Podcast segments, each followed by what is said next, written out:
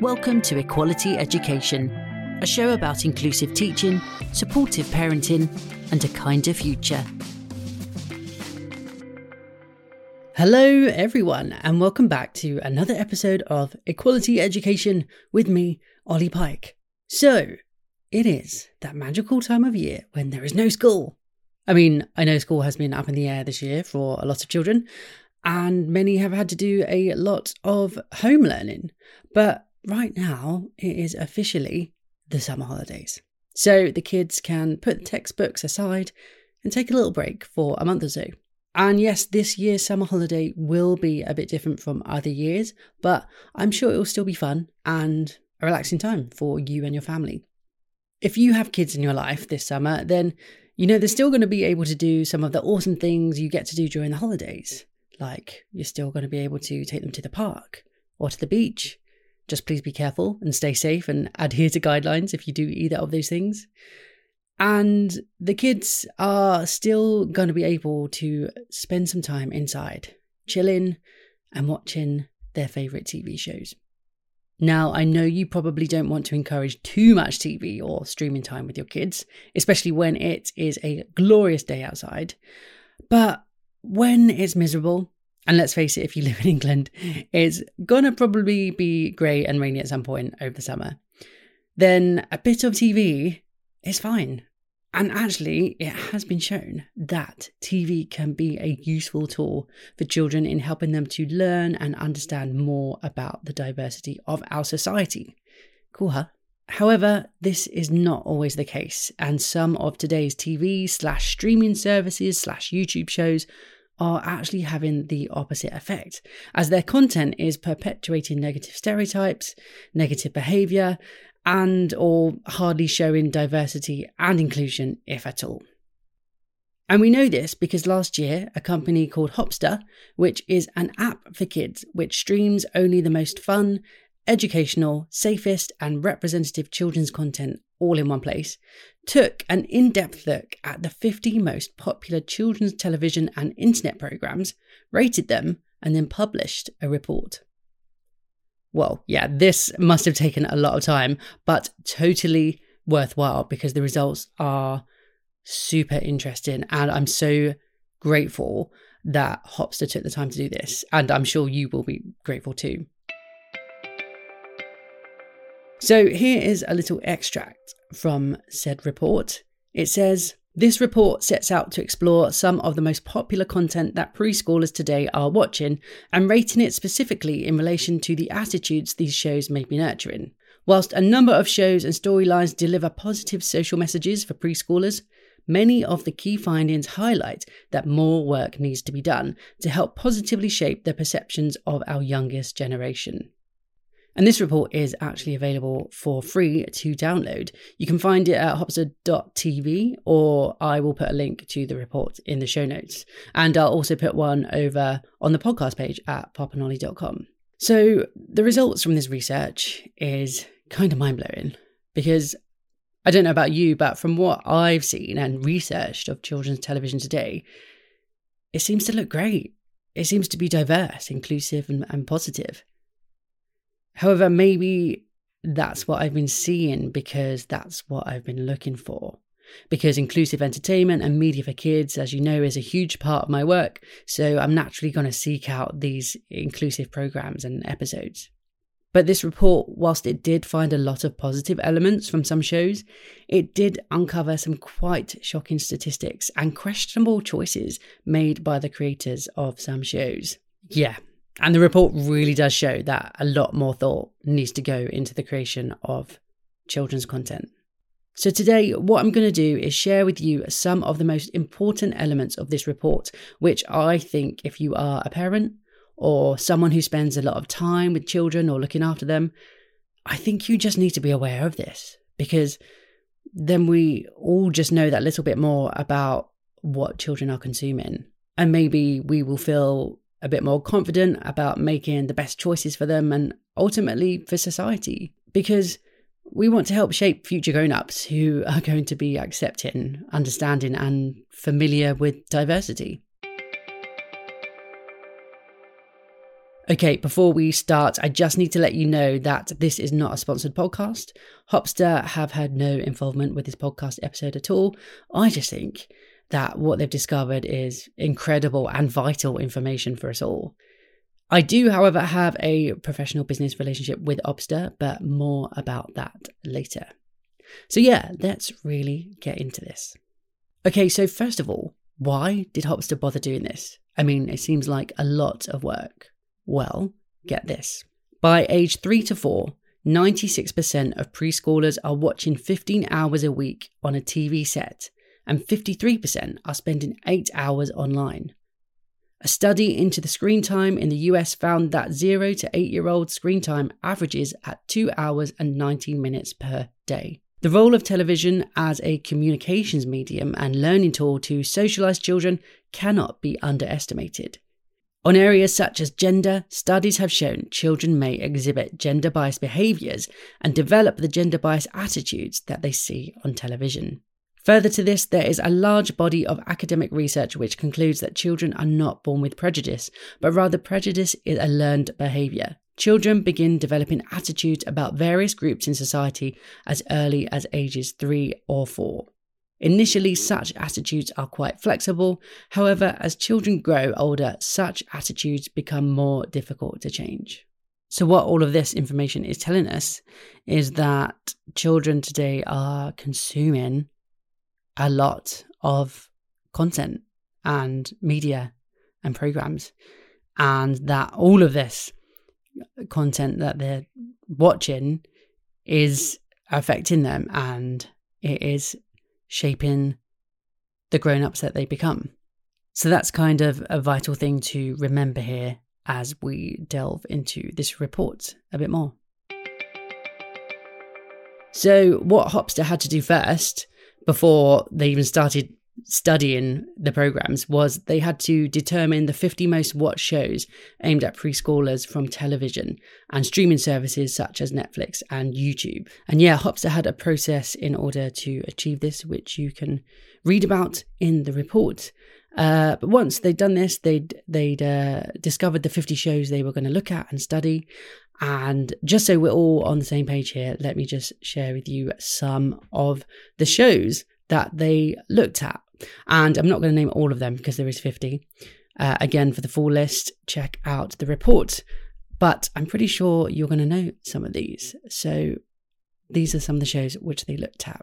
We've got Peter Rabbit, Something Special, Octonauts, Postman Pat, Teenage Mutant Ninja Turtles, Pokemon, SpongeBob SquarePants, Thomas the Tank Engine, Fireman Sam, Ben and Holly, Mickey Mouse Clubhouse, Muppet Babies, Peppa Pig, Paw Patrol, My Little Pony, Barbie's Dreamhouse, Webs and Tiaras, Kazoops, Go Jetters, Hey Duggee, Bob the Builder, Digby Dragon, and The Wiggles. And again, that is just a selection. There's a load more shows which you can see that they studied. Okay, so with these shows, what was Hopster looking for uh, when they sat down and went through them all? Well, here is what they were specifically hoping to find disability representation, LGBTQ plus representation, BAME representation, shows which set excellence in social standards, and by this they mean varied body types being represented, violence and inappropriate language not being encouraged, social representation from different classes like working class, middle class, upper class, um, they wanted that to be reflected equally. Uh, they wanted to see varied family setups. And amongst all this, Hopster were also looking for gender neutrality. So they wanted to see male and female characters having equal screen time. They wanted to see male and female characters equal in ability to have professions that break traditional stereotypes. And they didn't want to see colours conforming to traditional stereotypes, e.g., they didn't want to see pink and glitter just for girls. So, yeah, that was the list of things that Hopster were looking for. But did they find that? Well, let's find out. So, first of all, disability representation.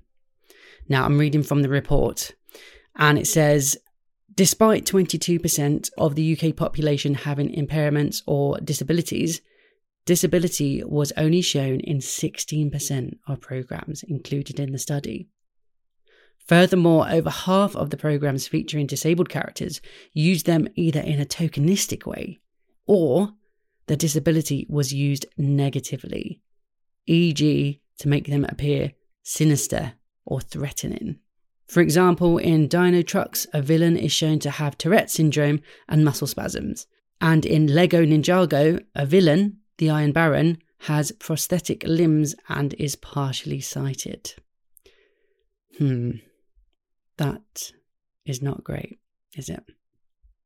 However, a huge exception to this rule was CBeebies, Something Special, a long running show exclusively featuring children with disabilities and a presenter who communicates using Makaton signs. Amazing.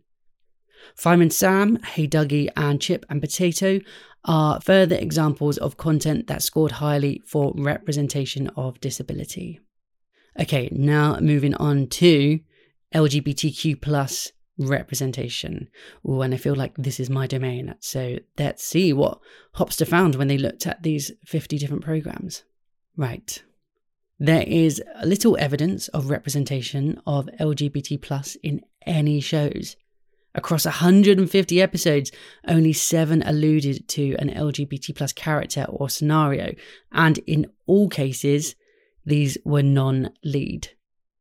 For example, in Barbie's Dreamhouse Adventures, a female who runs a garage is called Benjamin, a name Barbie comments upon as being unusual for a girl. Across all of the content included in the study, there was no representation of same sex parents, despite the fact that same sex couples and those identifying as LGBT have consistently increased for the past 20 years. In the UK today, there are now close to 200,000 families with same sex couples. Hmm. That is really, really disappointing. But not all hope is lost because some of the shows making strides in LGBT plus representation include Hey Duggee, which features Mr. and Mr. Crab in some episodes. Okay, that's cool. And Go Jetters, which features a male unicorn as a lead character. Okay. Okay, so some positive, I think they are both CBeebies shows actually, so well done CBeebies. But yeah, on the whole, not great, eh? I'm going to try not to dwell on that too much because that is disappointing. But good job Pop'n'Olly exists, hey? okay, um, the next representation that they looked at was BAME representation. Oh, and in case you don't know what BAME stands for, it means Black, Asian, and Minority Ethnic. Right. Okay, so there's one sentence here at the very top of the section on its own, which is going to come as no surprise to anyone. And it says, white characters dominated the content selected for this study. Of course. Hmm, what else did Hopster find here? Ethnic minorities were absent from over half of the episodes viewed, in just under half of the cases where BAME characters were included, they were background slash tokenistic. A minority of shows were almost entirely white, e.g., The Wiggles, which is currently shown on Netflix, and the show Shimmer and Shine. In shows where BAME characters were included, they were rarely portrayed as the star of preschool content. Just three, yeah, you heard that correctly, three out of the 50 shows analysed had a BAME character as a consistent lead, and these were Apple Tree House, Go Jetters, and Blaze and the Monster Machines. Gosh, this is what's going on, folks. This is how BAME people are represented in the top 50 most popular preschool shows. Three out of 50. Okay, so now we move on to gender stereotyping. Hopster found that actually some preschool content is making great strides to challenge gender stereotypes. Some notable examples are Go Jetters, yeah, I already mentioned the male unicorn in that program, as well as Thomas the Tank Engine and Bob the Builder, who have female characters presented with equal ability as the males. Great, that's good. However, over a third of the episodes viewed perpetuated gender stereotypes. Wow, this is a lot. And I'm not even sharing every part of this report. I I highly recommend you take a look at this yourself because it's really eye opening. Okay, so here are some final results from Hopster's report. So, Hopster found that subscription and streaming media services, so things like Netflix and YouTube, were found to be more likely to perpetuate negative stereotypes with preschool content than the traditional broadcasting equivalents. And they found that the worst performing content was from the YouTube channel Webs and Tiaras. Uh oh, sorry, folks. Honestly, I'm not trying to cancel you. I'm literally just sharing what the report says. However, it's not all bad. They found that three of the top highest ranking shows were created by CBeebies. And those top three shows were Go Jetters, Something Special, and Apple Tree House. Also, classics like Fireman Sam and Bob the Builder came in the top five too. Oh, that's great. Well done again, CBeebies, and Fireman Sam, and Bob the Builder. There is some positive in here. That is good to hear. Well, how do you feel about that? Has that made you think differently at all? It's made me think and feel differently for sure. But before I give you my final thoughts, let me just share with you some final thoughts from Hopster. And this is what Hopster had to say at the end of their report. Hopster believe in total inclusivity and equality, whether related to religion, gender, sexuality, or society. Hopster have surrounded themselves with staff, content creators, suppliers, and investors who share their values and have created programs to reflect this. It is clear from their research that the majority of shows aimed at preschoolers have positive aims, but stereotypes can still creep in, with some audience groups being underrepresented or used in a tokenistic way. Hopster believe that battling prejudice in adulthood is about normalizing society during childhood. And Hopster look forward to a future where preschool content is devoid of anything that could limit children's ambitions or narrow their understanding before they've even hit the classroom. Yes, Hopster, this is incredible. And it's amazing to know that there is another company out there like mine whose beliefs and ethics are so similar. And that's why I'm so thrilled that a number of Pop and Olly videos can actually be found on Hopster TV. Yeah, I was super chuffed when they got in touch actually last year and asked whether some of my content could feature on their platform. So if you do ever check out Hopster, make sure you search for Pop and Olly because it is on there. And uh, yeah, I'm really proud of that fact. And actually, Hopster have also got some awesome original programs on their platform too like their Love is Love content, which sets out to overtly celebrate all types of families. So be sure to check out that program too if you are on there. Amazing. So, what do I think? What does Olly Pike think? Well, reading this report has actually made me think about my own content. And although I pride myself on being super inclusive and representative, I just know there are areas where I can smash it even more. So, yeah, I actually feel really inspired by this research to show up for absolutely every type of person even more. So, yeah, thank you, Hopster. And we all know how important inclusive representation in children's media and content is. I mean, that whole part about children not being born with prejudice, but rather it being learned behavior like, this is exactly why I do what I do with my videos and books. It just makes so much sense to me. And I don't know, I wish everyone just took the time to realize that kids' media and books are not just silly cartoons and stories made to distract, but actually they are the fuel of the future.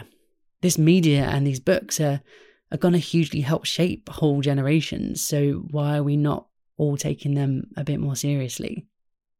And I know I do joke about my work being a lot of unicorns and rainbows. And yeah, that is partly true. But I believe that those unicorns and rainbows are powerful. They are a lifeline for some kids. And I'm so grateful knowing my content is shown in homes and classrooms to help encourage acceptance, kindness, and confidence. A lot of my Pop books and videos and stories are based on traditional fairy tales. And again, I feel that sometimes fairy tales are mocked by some and written off as silly little made up stories made to distract, not really serving any purpose. But let me just end with this which, by the way, is one of my all time favourite quotes. Fairy tales are more than true. Not because they tell us that dragons exist, but because they tell us that dragons can be beaten. Cute, huh? Cute but powerful. Cute but ferocious and mighty and righteous. So, yeah, do not underestimate a fairy tale and do not underestimate the stories and content your children or children you look after or teach are consuming because it's going to have an effect on them. And we just need to make sure it's the right one. Okay, that was a lot to take in today, but thanks for sticking with it and um, absolutely fascinating stuff. Again, thank you, Hopster, for doing all the hard work. And I hope you listening found this episode useful Please remember to rate and review this podcast on Apple Podcasts. And please consider helping me to create even more positive, inclusive, and diverse content with my company, Pop and you can do that over at popandolly.com forward slash donate. Awesome. Wishing you all a wonderful summer. Enjoy some TV time, but also remember to enjoy some time away from the screens. And um, yeah, thanks for listening and I'll speak to you soon. Take care.